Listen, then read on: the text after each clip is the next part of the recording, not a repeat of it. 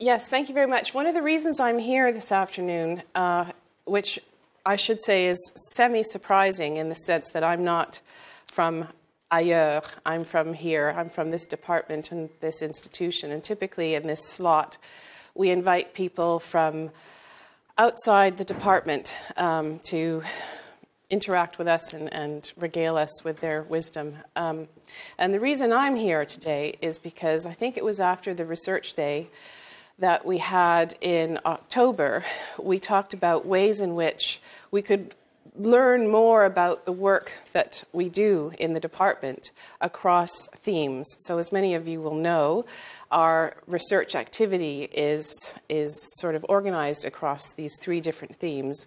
And we have events such as the one this afternoon, which is a sort of a theme half day, and events where we all come together. But typically, it tends to be rather theme oriented or theme internal, and we tend not to have departmental wide seminars like this. And I made the suggestion that once a term we might want to um, have a slot for people in the department to give such a seminar so that we could learn more about each other's work.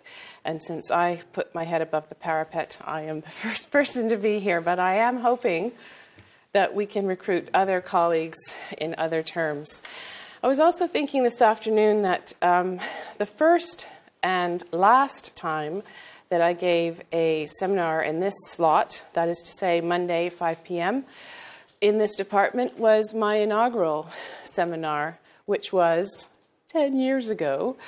Um, and I guess that expression that time flies when you're having fun must really be true because it doesn't feel like 10 years at all that I was last here. So, um, yeah, it's a long time. So, what I'm going to do then in my 45 minutes is to uh, just try and talk about some of the research that's going on in our research group, the REAL research group. REAL stands for Research into English as an Additional Language. I should apologize to some of you who were here at the research day in October. I am going to use some slides that I used then. Uh, but the general content of the presentation will be different. So, but the first thing I want to do is uh, define my constructs. So, I want to first explain who EAL children are and why I think they're of interest and relevance to us as researchers in applied linguistics. So, EAL children is the term we use in England, which stands for English as an Additional Language, to refer to children who are minority language learners. That are, those are children who are, they have a home language that isn't English, but they are living in England or the UK where the majority language is English. And so, importantly, their education is all carried out through the medium of English. So, typically, these are children from first or second uh, generation immigrant families. Um, now, for many of these children, not all, and I'm going to repeat myself in that the group of EAL, uh, the population of EAL children in the UK is very heterogeneous, heterogeneous, hetero, I can't even say that now, varied. and um, the, uh, so, so, the characteristics are not similar across, um, across within this population, both within the UK and, of course, internationally as well. Um, but it is the case that for many of these children, the first point of significant exposure to English actually happens when they start interacting with formal education, either through early childhood education or through primary provision. And this is because uh, England and the UK more widely is highly linguistically diverse, and we have many different uh, areas within the UK uh, where uh, specific languages are spoken uh, widely within communities. And so it really is possible for children to show up to school when they're four, turning five, with relatively little exposure to English. And of course, this, this can, create all sorts of um, consequences for their uh, academic development. Uh, so, why are they interesting? Well, they're interesting because they're a second language learner population, and as Harry said, my research interests lie within the scope of understanding better second language learning in children. So, they're that they tick that box, so they're of interest to me generally. And I'm particularly interested in aspects of vocabulary, which you'll see in a minute. And their vocabulary development is also particularly important because it relates to reading comprehension, which is, of course, important for their academic achievement. They also represent a population who can become really fluent in two different languages. So, another strand of research that I engage in is with children who are learning uh, a foreign language at school.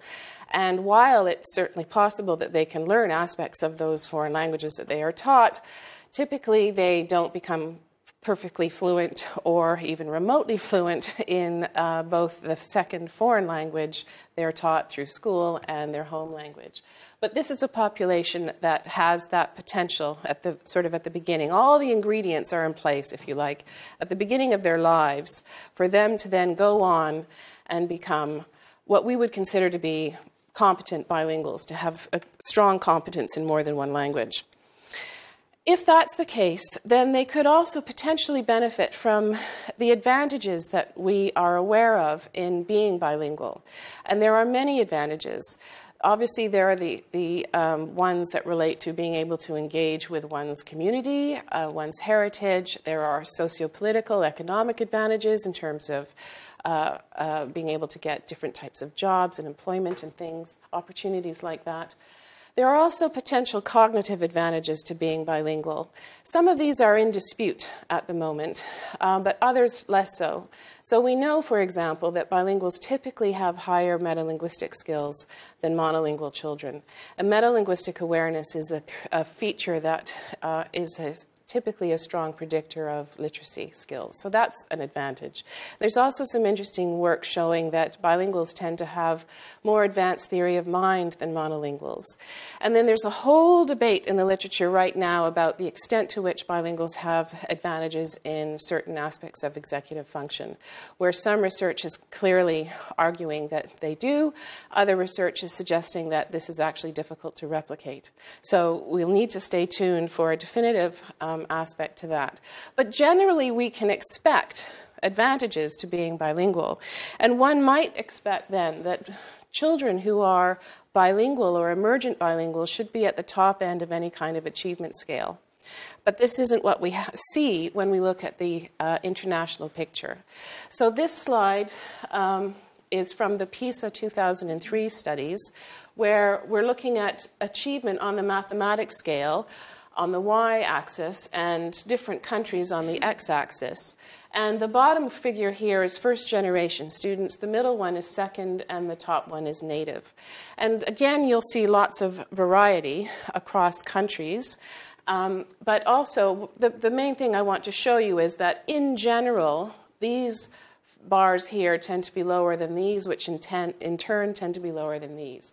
That is to say, that being from an immigrant family, overall, and this is a generalization, tends to lower your, uh, tends to be associated with lower performance on the mathematics scale.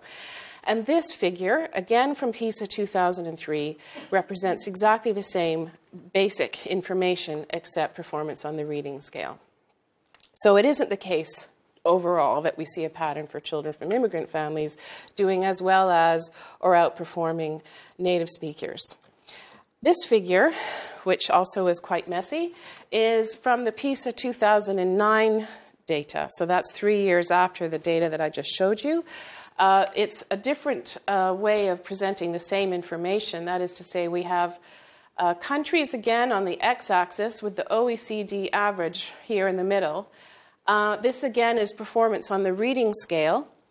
Uh, and the little, these little shapes, the diamond shapes, are students without an immigrant background, that is, native speakers of the majority language of the country. The little circle is second generation, and the triangle is first generation. Again, what you see is a lot of variability across the different participating countries in this PISA um, study. You see countries, for example, like Canada, where the three groups are very, very similar. So Canada may either be doing something well, or maybe it's a characteristic of the particular children that they have in, in Canada. And I think quite interestingly, Finland, which uh, is often applauded as being the model for how we should be educating our children, there tends to be uh, quite largish gaps between uh, native speakers, second and then first generation. So, again, the point of showing you this is that three years after the initial data, uh, in 2003 and 2009, the picture is very similar. I'm sorry I don't have the most recent one. So, on average, the difference between first generation and non immigrant children exceeds as much as one school year's progress. Now, obviously, there's a whole set of other factors that are implicated in this pattern, one of which, a very obvious one, is SES.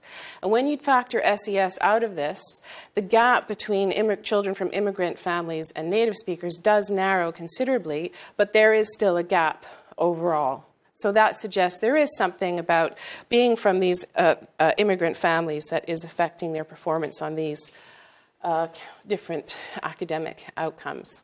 So that's just a sort of a general picture internationally to illustrate that children from immigrant families, minority language learners, tend not to be at the top end, but actually they tend, but not always, but they tend to be underperforming relative to native speaking children. I'd like to take the next few minutes to look a little bit more closely at um, what happens in the UK. And the significant majority, that is to say 99.999% of my research is within the primary context.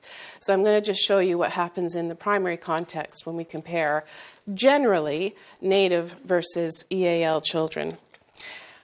The, the bottom line is, is this, which is that again, while there's a lot of variability, the, the pattern is exactly as I was showing you internationally that children from immigrant families, EAL children, tend to underperform relative to native speakers. This first figure here is the proportion of children achieving what's considered to be a good level of development on the early years foundation stage profile. So, this is a teacher assessment that's given to children who are in the very first year of formal primary education when they're four years old, turning five. And what we want is for them to achieve a good level of development. Uh, and what you can see across year group here on the x axis is that consistently native speaking, there are more native speaking children descriptively who are achieving that good level than EAL children. So that's the first point at which we evaluate children in primary school. The next point is at the end of key stage one, at the end of year two. And effectively, the pattern is the same. The proportion of children achieving level two, the national average on the key stage one SATs, is a little bit higher for the native speakers than it is for the EAL children. And this, again, is a consistent pattern across this five year window. And I've chosen this five year window because these are the stats available on the NALDIC website, and they have not yet been updated beyond 2012. And this is what happens at the end of primary school. The proportion of children achieving the national standard of level four or above at key stage two. Again, we see exactly the same pattern. Native speaking children tend, are, are performing at a, uh, there are higher proportions, I should say, of native speaking children achieving this level than there are uh, EAL children. Just to look ahead, I don't do research in this context, but this is what the GCSEs look like. Uh, this is um, the number of the proportion of children who are achieving five or more uh, GCSEs at A star to C grade, uh, and this is it's all of the different GCSE subjects all sort of muddled up together, um, including English and mathematics. And again, the pattern is very similar: higher proportions of native speaker relative to EAL. However, um, very recently there was an item in the media, and this is this is a headline that I've copied off the Telegraph that was published on Monday. Uh, I think I have that date wrong. But anyway, um, the point is that children who are um, taking the English baccalaureate uh, for the first time, um, we've seen that EAL children are actually doing better than native speaking children on the English Bacc. So it's not all grim for EAL children. Uh, but what I think this does show us is there is a consistent pattern. It's consistent both internationally and it's consistent within the UK at all the different stages of assessment that um, we're looking at. This figure, again, is taken from the NALDIC website. I should have explained that NALDIC stands for National Association for Language Development in the Curriculum, which is an excellent um, website for a resource for people who work with EAL children. And there's lots of different um, publications and stats and information there. So if you're interested, do have a look because it's an excellent resource. But what this figure shows us, we have year on the x axis, and we have, um, with the sort of pale blue bars, proportion of um, primary school children, and the darker bars are secondary school children. Again, the point of this figure is to just show you that the numbers of children with EAL in primary school and indeed secondary school seems to be rising. And as I mentioned earlier, we have a lot of different languages in the UK. It's a very linguistically diverse country. Over 360 different first languages are represented in the home languages of children with EAL which is presumably one of the reasons why we don't have any kind of formal bilingual education in this country, because it would be exceedingly difficult to identify what that other language should be that we want our kids to learn. Provision of EAL for children with EAL, there is none beyond English. It's, uh, it is, um, there is no statutory right to be educated in any other language. EAL children are not mainstreamed, they're not withdrawn for any significant period of time to help them with their English. If they are withdrawn, or if they do receive remedial support with English, it, all, it, it, typically happens outside of class. The point is, it's not integrated at all with the curriculum that they are trying to deal with. Now, uh, schools are encouraged to draw from the first language of the pupils where that's possible, and indeed it is possible in some communities. But as I've just said, there's a great deal of diversity with respect to the first languages of EAL children. And so this becomes extremely challenging. You, you either have to be a polyglot and as a teacher, or you have to find some other way of, of drawing upon the first languages. Funding uh, is allocated to schools, uh, again, on the basis of proportion of EAL children in the school. Uh, but the funding has been slashed very dramatically recently. We used to um, work with colleagues in EMAS, which stands for Ethnic Minority Achievement Service. Uh, it's, I think it's been completely wiped out in Oxford. our colleagues there have sort of disappeared. Um, uh, so funding is a very significant problem. I should also say training is a very significant problem as well. That is to say, it used to be possible with initial teacher education to train and specialize in EAL pedagogy. It is no longer possible to do that and hasn't been for some time, which is a bit odd given how many EAL children we have in the country that we no longer have that option. EAL coordinators are often available uh, and indeed are appointed, but again, typically they haven't received very much training. They sometimes get appointed as EAL coordinator because they uh, are the French teacher or the MFL teacher, which is maybe more related than being the physics teacher, but is really has nothing much to do with how to educate minority language learners. If there are no EAL coordinators in the school, then it's the job of the special educational needs coordinator. Again, this is a problem because, again, the SENCO is probably not well trained to support EAL children, the specific challenges that EAL children face. And it also, of course, sends a rather pejorative message to these children that their problem of being bilingual is um, akin to dyslexia or learning difficulties or social emotional problems, or indeed any of the other reasons why a child would end up seeing the SENCO. So, research in the on EAL children in the UK. As I've already established, we have growing numbers of EAL children in primary schools, and there is a concern that for many, but not all, have to point that out, but not all, but many of these children, they may not be um, achieving their full academic potential. But when you actually start looking at the number of studies that have been carried out within the UK context on English language and literacy development of EAL children, you quickly see that it's a very, very small number. There is actually a lot of research on EAL generally in the UK but it tends not to be focused on the learning of English specifically and tracking the developmental trajectory of English learning, nor is there particularly uh, is there very much work that's looking specifically at the relation of English learning to um, their literacy development, which is clearly very important if they're going to be accessing the curriculum. I used to joke that you could read it all in an afternoon. I think it will take a bit longer than an afternoon now, but you probably could read it all in a day. So, what do we know?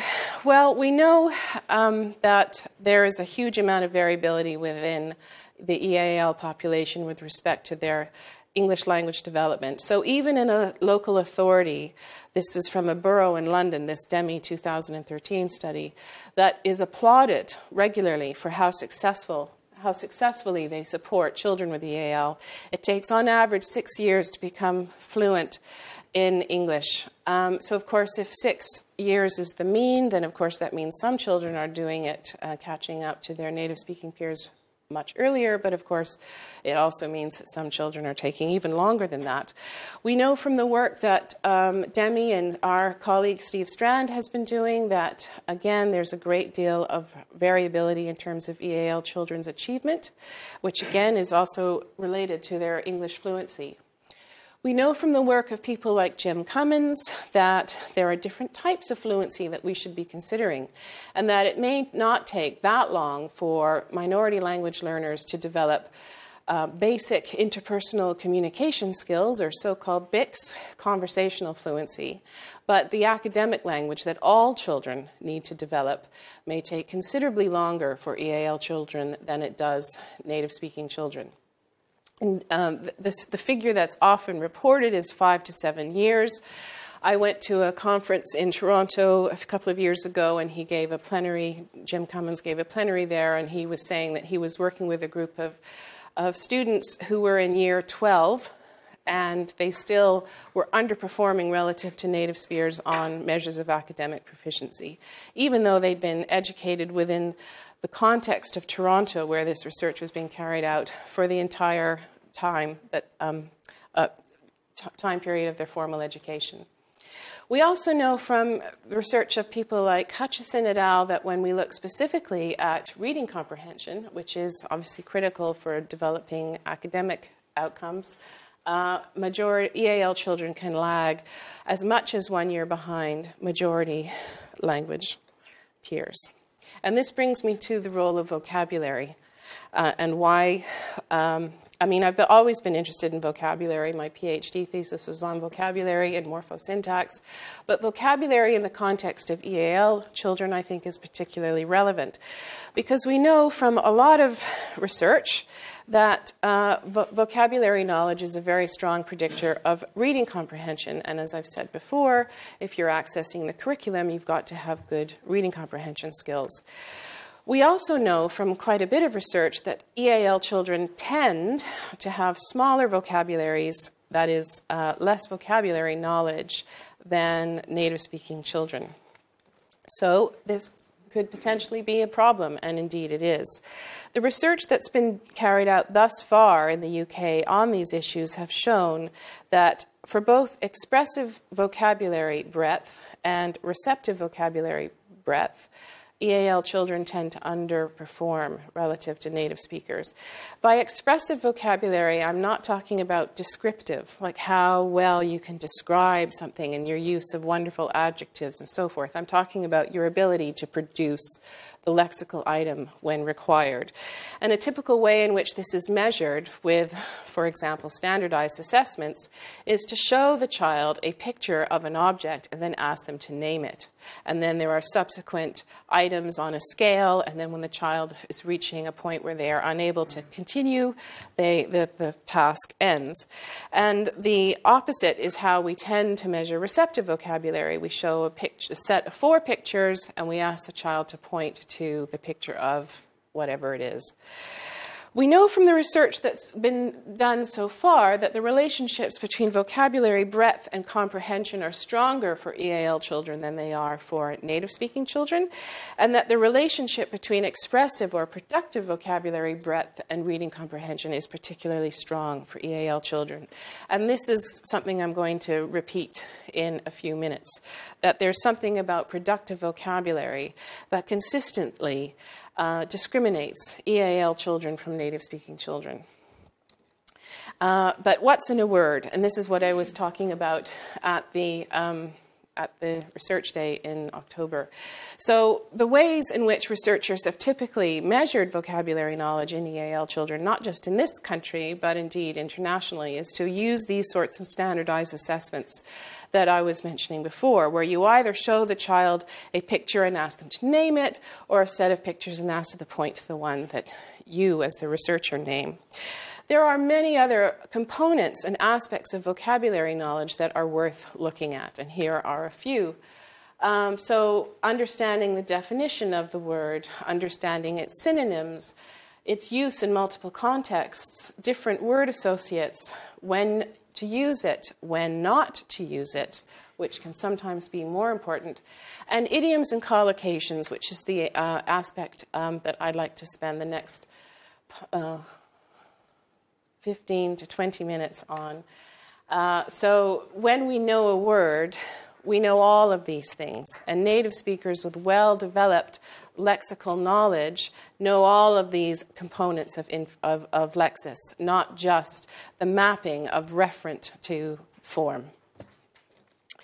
Why do, should we care about these other aspects of word knowledge generally, and why should we care about these other aspects of word knowledge in EAL children? Well, uh, I first started thinking about this in relation to a project that I carried out with one of my then students who is now uh, a professor at San Francisco State University. Um, and there, we weren't looking at EAL children, but we were looking at adult second language learners. And we were interested in looking at the relationship between multi word vocabulary or formulaic or idiomatic language and reading comprehension. And what we did was develop a measure of reading comprehension short little texts that were like the sort of profile paragraphs that you put up on Facebook.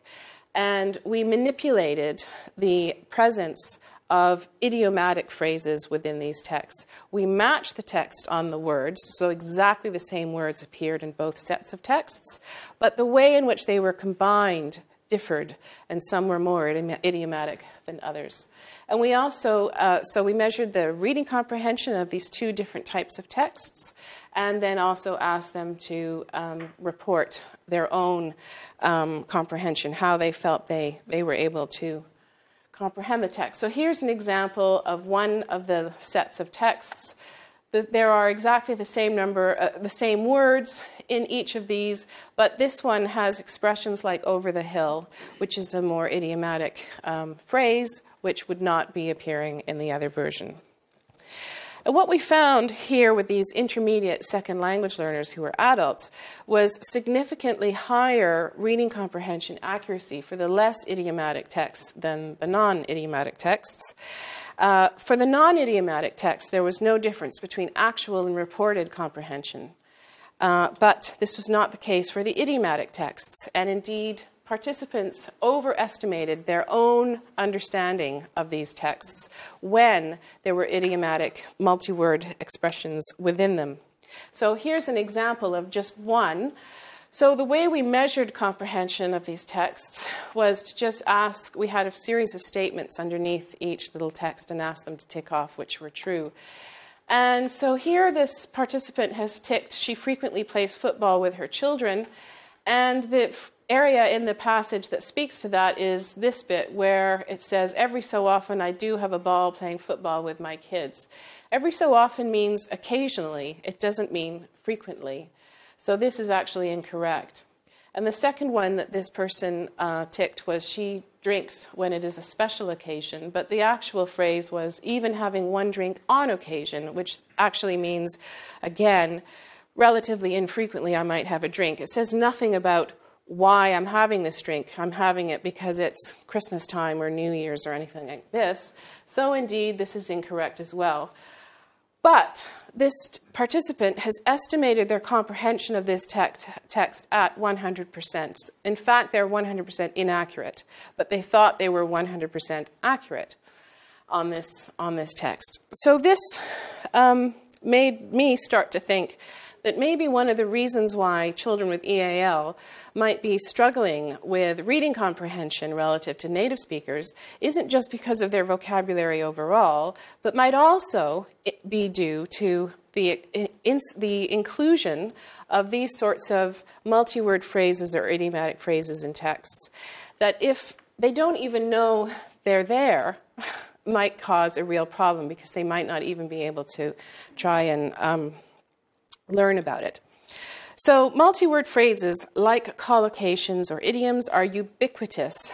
They're everywhere in naturally occurring discourse. Nearly 500 collocations appear in the top 3,000 most commonly used word families. Some researchers argue that they are learned and stored holistically. There is some debate about this in the linguistics literature. Some linguists would argue that idioms are actually constructed online.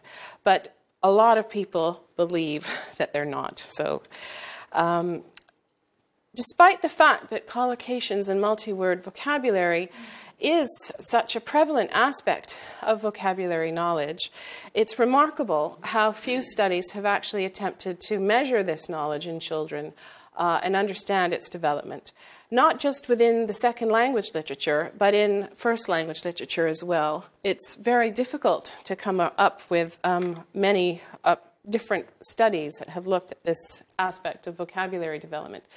As a result, we know very little about it. We don't know much about how multi word vocabulary develops in, in children uh, or in second language children, and we certainly know very little about its relationship to literacy. So that brings me to telling you about the first project that's been recently com- completed in our research group, which is from uh, completed by Sarah Smith, who was one of our DPhil students in our group and in this department. And what Sarah wanted to do initially was to uh, measure collocational knowledge in children. And she wanted to do it sort of cross sectionally across three different year groups in primary school and compare it to collocational knowledge in native speaking children to see whether there were differences between the two and whether there might be different trajectories of development. And then what she wanted to do was relate this to literacy, reading comprehension in particular. But when she started doing her lit review, uh, she quickly discovered that there was practically no research that had looked at this, that from which she could then base a DPhil.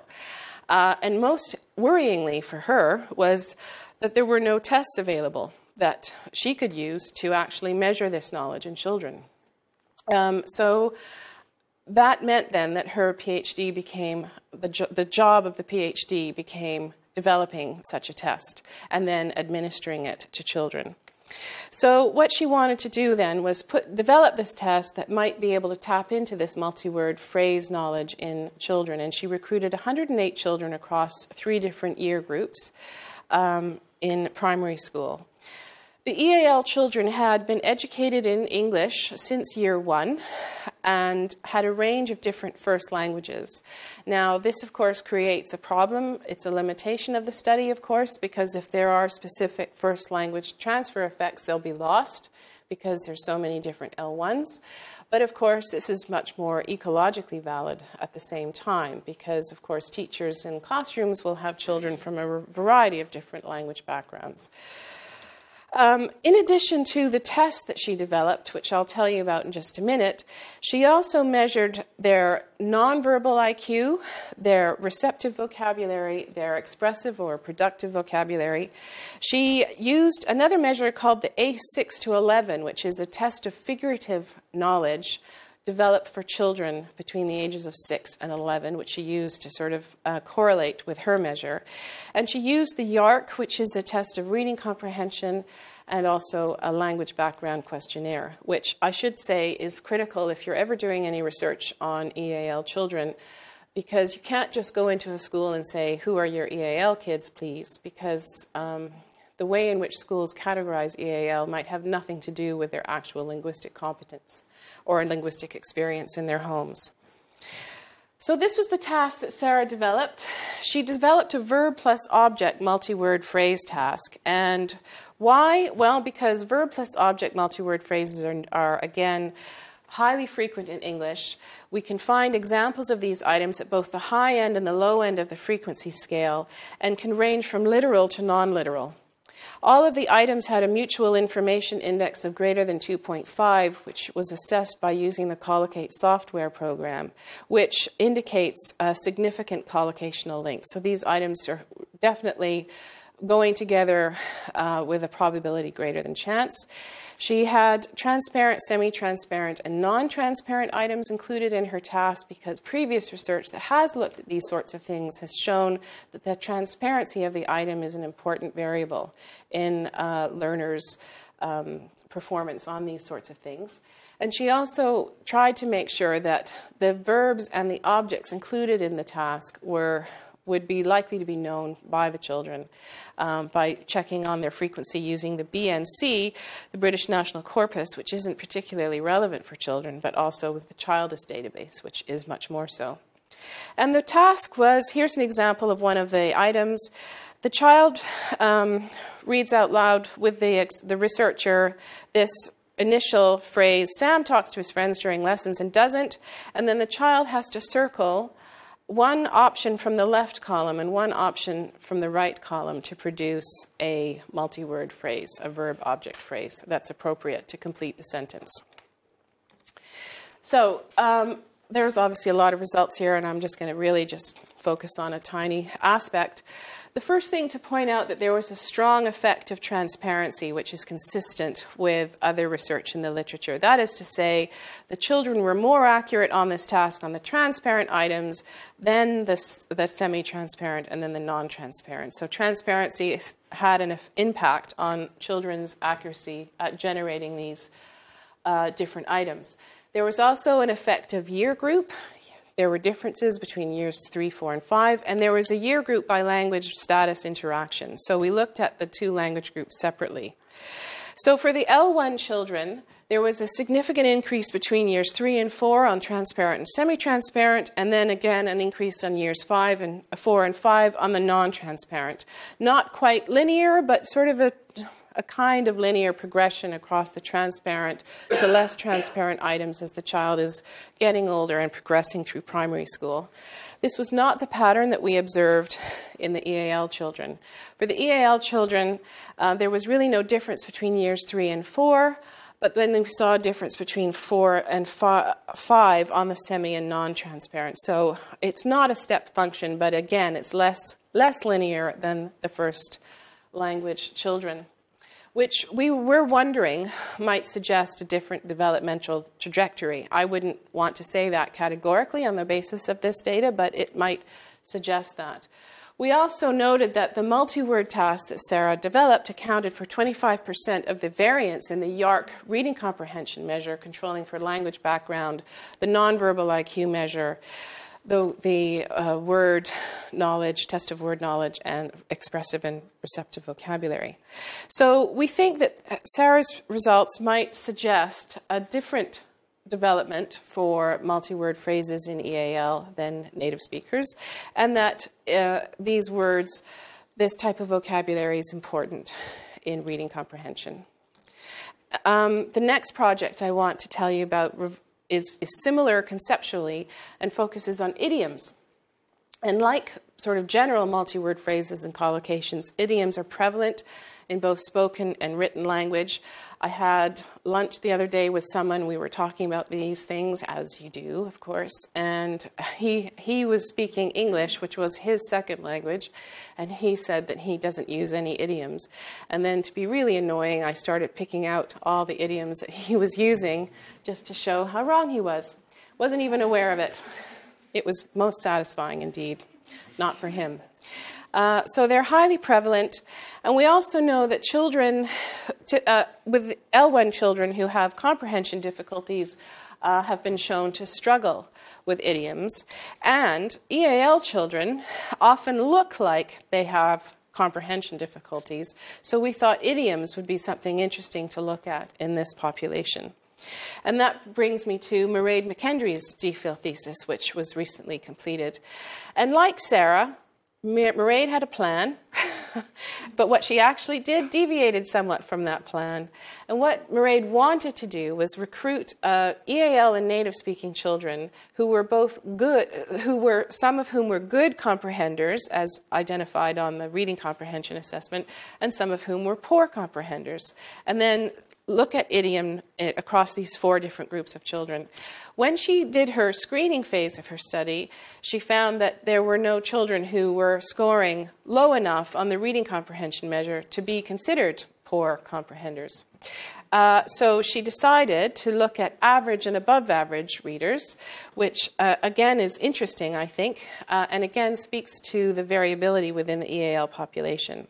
So she had average readers who were native and EAL, and she had above average readers who were native and EAL. And uh, she, like Sarah, also had a mix of L1s, but they all came from Indo Aryan languages, um, so sort of all from the same language family. Uh, so Mairead matched her participants on the YARC, which is the measure of reading, on the comprehension scale, accuracy, and rate scales, on the TOWRE, which is the measure of phonemic decoding efficiency, which is basically just means their decoding ability, mapping the phonemes onto the graphemes, and on nonverbal IQ, which in this case was measured by the WASI matrices. So that enabled her to have matched groups uh, of average and above average comprehenders in both EAL and L1. She also administered a nonverb, um, a backwards digit recall subtest, which is working memory, and the TOWK battery, which uh, Sarah also used the expressive. Mairead did the whole thing, all the subtests on the TOWK, and importantly, administered a test of idiom comprehension, which was developed for first language children by Cain and Towse. And the three dimensions to this task are transparency, again, just like with Sarah's task, transparency is a variable we know to be important here. Realness, that is, whether the uh, idioms were real or not, and context, that is, whether the children saw the idioms in context or not. So, to give you an example of this task, this is what's called the isolation condition, where the children are presented with the idiom in isolation. They are shown the idiom to have a bark that is worse than his bite. Then they are asked, How often have you heard this saying? And they have to choose from multiple choice. What does it mean when someone says to have a bark that is worse than his bite? And then they tell us what it means. The in context condition uh, is one where the children first are presented with this uh, little paragraph that sets the scene, which always terminates on the presentation of the idiom. And then they are asked, what does it mean to say someone has, in this case, his bark is worse than his bite? Just to give you some examples of the different types of idioms, a transparent real item included in the study was get away with murder, a transparent novel, caught between two fires, opaque real, carry a torch for someone, and opaque novel, The Turtle is Shrouded. I would love to start using that phrase in my natural sort of English usage. And everyone would just say it's because I'm a crazy Canadian and we don't speak properly, allegedly. Right, so the results from Mairead's study that uh, was not so surprising is that the EAL above average readers produce more idiomatic responses than the EAL average readers. That is to say, whether you're average or above average at reading has an impact on the number of idiomatic responses that you produce on this task. Ooh, my goodness me. It didn't look like that on my Mac. if only everybody used Macs, we'd be fine. What I wanted to show you here was um, an ordinal interaction where we have more idiomatic responses for transparent than opaque idioms in the isolation condition than the context condition. It's the same pattern in the context condition, but a much smaller difference in the context condition, which is why it's an ordinal interaction. Everyone cross your fingers. When you look at the results just from the native speakers, the pattern of results is almost identical except for the variable realness, whether or not the idiom was real or not. Oh, okay. So we found a realness by reading group interaction for the native speakers. So they produce more idiomatic responses to real than novel idioms for above average readers relative to average readers, which also interacted with transparency and context. So this is the transparent data. Again, more idiomatic responses on real than novel in both isolation and context for transparent idioms. And then these are the opaque. So again, virtually no difference in the isolation condition between real and novel on opaque idioms, a slightly larger difference in the context condition for opaque idioms. So just to summarize, whether the idiom was a real idiom or not had a big impact on the native speakers that was not observable on the EAL. Realness as a variable did not come out of the statistical analyses as being significantly interesting, which we assume means that for the EAL learners indicates that they were all equally unreal or real, but many of them were not real. So we also found group differences between the EAL and the native speaking children on the productive, the expressive vocabulary measure that we administered, the TOWK. As I mentioned before, predict, productive vocabulary is an important variable for EAL children. So what we did was rerun all the data using ANCOVA, which factors out the variability due to expressive vocabulary. And once we did that with the EAL children, absolutely everything changed. That is to say, whereas once there were significant effects, there were no longer once uh, variability due to uh, productive vocabulary was factored out. Not even a reading group, that is to say, no difference between the average and the above average readers anymore uh, when we factored out variability due to productive vocabulary, which we assume, though again it's just an assumption, uh, might mean that they're drawing upon, uh, that native speakers are doing, uh, drawing upon other knowledge because very little changed for the native speakers when we factored out variability from productive vocabulary. That is to say, the same effects that we had with the ANOVAs we found with the ANCOVAs, even when we factored that out. So um, that's just a repeat. So, what we think this means then is that native speaking children draw upon skills in addition to productive vocabulary when completing the idiom task. When we also looked at the relationship between the idiom comprehension measure and the YARC, which was the reading comprehension measure, we found more significant relationships between idioms and reading comprehension for the EAL children than for the native speaking children. So, idiom performance predicts uh, performance on the reading comprehension over and above vocabulary for the EAL children, which is not the case for the native speaking children. So, what does this mean? Well, both of these studies are preliminary. That is to say, you know, they're not going to um, cause the world to stop rotating or shift it or anything. Uh, they're, they're relatively uh, small, they're certainly small scale, but they do, I believe, indicate nuanced differences in multi word vocabulary knowledge between native speaking children and EAL children, even when they're matched on things like nonverbal IQ and reading comprehension, and so on. They also show that there are significant relationships between the multi word vocabulary measures and reading comprehension. So I think minimally from these two studies, and the work that I talked about earlier, looking at adult L2 learners, is sort of a green light to go ahead and start looking more closely at this aspect of vocabulary uh, and not just looking at overall breadth as we have done consistently in the past. Just in the remaining two minutes, I'll tell you a little bit more about some of the work that we're doing in the REAL group. Um, I'm currently working with colleagues in experimental psychology and computing science, uh, looking at corpus analysis of the Oxford Children's Corpus, which is a wonderful resource of language, uh, direct text directed, written for children, uh, and also text written by children as part of the BBC Two written composition um, competition that they've been having for the past few years. This corpus consists of over 100 million words of writing for and by 5 to 14 year old children. And what we are doing is looking at uh, two main aspects. One is contextual diversity, where higher frequency words tend to be found in more diverse contexts. And we want to try and examine whether contextual diversity is a better predictor of ease of reading than frequency.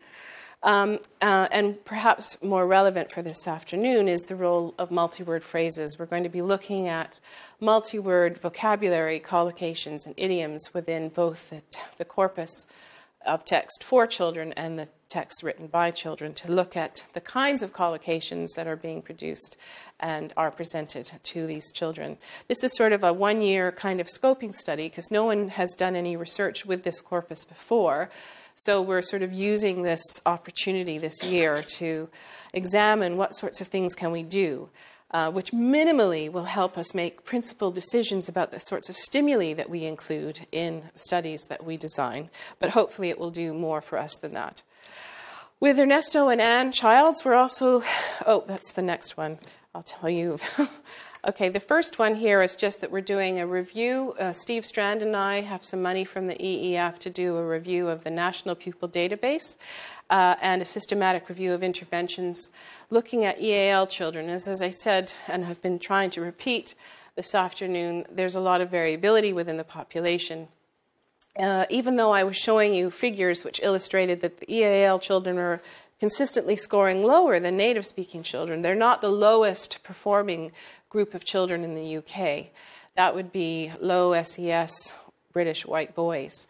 Uh, and so, what we're trying to do with this work is look more closely at the different types of EAL children that we have in the UK to identify the most vulnerable groups of EAL kids and to see what interventions that have been implemented seem to be most successful. With Anne and Ernesto, we're at the beginning stages of a project looking at vocabulary and in teacher ex- explanations of science concepts with EAL kids and uh, the students' strategies uh, as of course we would if Ernesto is involved in the project, uh, at how they deal with those explanations. Uh, we're particularly interested in, in the sort of polysemy of expressions like solution, which might have very different meanings in different kinds of academic subjects. Also, very interested in EAL and MFL. There are many anecdotes around about how uh, teachers would exclude EAL children from foreign language lessons when they were offered because they figured it was too difficult for them, given they were learners of English. It would just be far too much to ask them to in, participate in the French class or the German class, which is worrying. But uh, now that modern foreign language instruction is going to be a compulsory part of the primary curriculum in the UK as of September of this year, we are at the beginning stages again of developing some research looking at the sorts of outcomes and processes of EAL children in learning MFL. So, in summary, we think it's worth spending more time thinking about how best to support EAL children uh, because even children who excel in reading, that is, they were above average readers in Mairead's study, show, are scoring significantly lower than comprehension matched native speaking peers on measures of expressive vocabulary, breadth, and depth. So there's something there. Uh, I also would like to argue that we need to do more work on different aspects of vocabulary knowledge, as I expressed earlier, particularly productive. And I will leave it there because I've gone well beyond the 45 minute threshold. Thank you.